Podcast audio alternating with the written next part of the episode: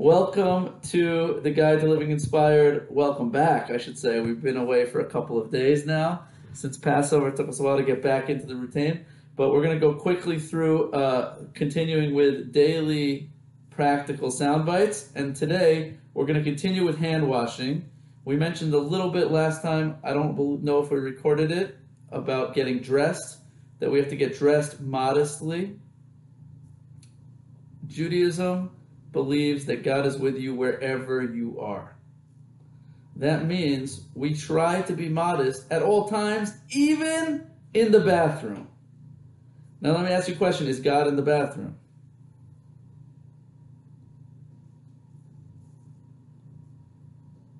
Oh, God is everywhere, says Jesse. So why don't we make blessings in the bathroom?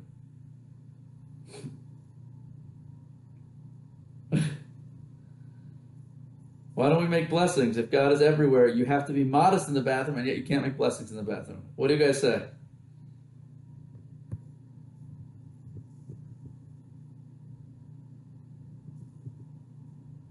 Bueller? Anyone? So it's very simple. God is not in the bathroom, but we shouldn't think about God in the bathroom. Why? Because God is everywhere. God is holy wherever he is. But we and our thoughts, were we to think about God, we would be pulling God into a place that's going to lower God in our own eyes. It's not to say he's not there. He's there just as much as he's at the Western Wall, just as much in the temple, Holy of Holies. It's just that certain places it's easier to relate and connect. There's certain places where God's more revealed, certain places where God's more hidden. Just like when someone dies, it's not bad. Death is not bad. Everything God does is good. Yet it's easier to see the good in certain situations when you win the lottery as opposed to when uh, a loved one passes away. The Talmud says we're obligated to, to bless God for the good and for the bad, to recognize that it's all from God, it's all for the good, and say the blessings besimcha with joy. We should recognize that everything that happens is for our best, and nonetheless some things are good and some things are bad in this world from this world's perspective. And therefore we still make we make a different blessing when good things happen versus when bad things happen. Even though you have to make recognize they're both from god and they're both for good and you have to be happy with both decrees you there's a diff, there's a time to see the good and time to see the bad. Just like there's a time to think about god and a time to recognize that this is not really a clean place i'm not going to think about god in this place. Does that make sense? Okay so we don't make blessings in the bathroom and along those lines, I just want to say quickly for today's halacha, we just basically learned a halacha, which is not to think about God in the bathroom and not to make blessings in the bathroom. But additionally, we wash our hands when we come out of the bathroom. Why? Because there's an impurity in the bathroom. Just like we said when you wake up in the morning, there's an impurity on your hands from your soul leaving your body. There's an there's an impure spirit when you're sleeping, and your hands remain impure. So too, when we walk into certain impure places or touch certain impure things, we need to wash our hands. So one of those things is going into the bathroom.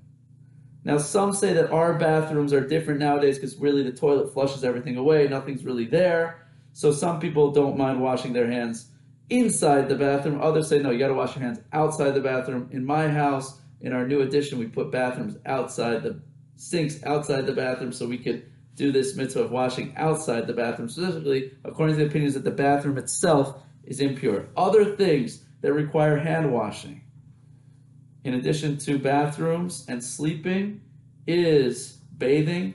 Right, if you go to a bathhouse or a mikvah, wash your hands after. Cutting hands, hail, nails, and hair. After you cut your hands, your nails, or you cut your hair, you wash your hands three times, alternating hands to remove an impure spirit that's associated with nails and hair. Again, interesting. What's the connection? Nails and hair grow after a person passes away.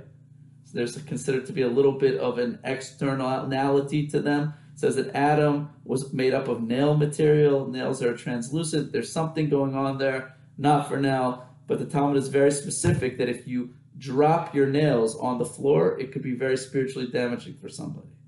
And therefore, we make sure to cut our nails specifically into the sink, into the toilet, and uh, we're very careful with nails. because nails have a certain spiritual power. Okay? Not for now. John, why are you smiling?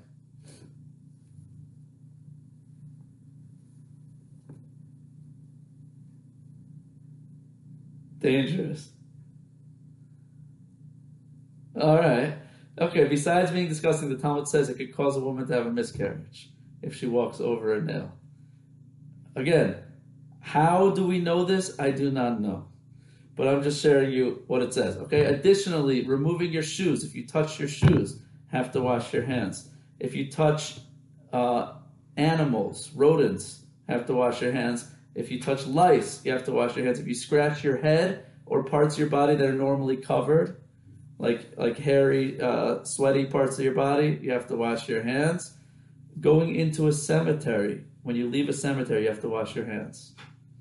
Um, or a room where there was a corpse. And the last two is one is not relevant, bloodletting. After bloodletting, got to wash your hands. We don't bloodlet anymore, so not relevant. And and the last one is after uh, intimacy with a spouse. We wash our hands. Now, one could put all these things together and say something that is bordering on not Jewish, on heresy. What could one say all these things have in common? Bathroom, touching shoes, touching parts of the body, sexual intercourse, cemeteries, touching rodents. Guys? Disease, right? Do you know why the Jews were blamed for having started the Black Plague in the Middle Ages?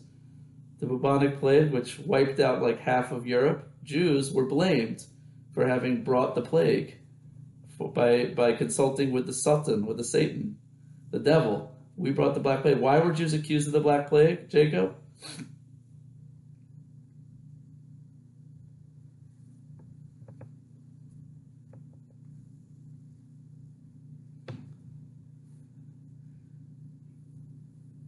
Ah, not not the mikvah, but because Jews did not die of the Black Plague.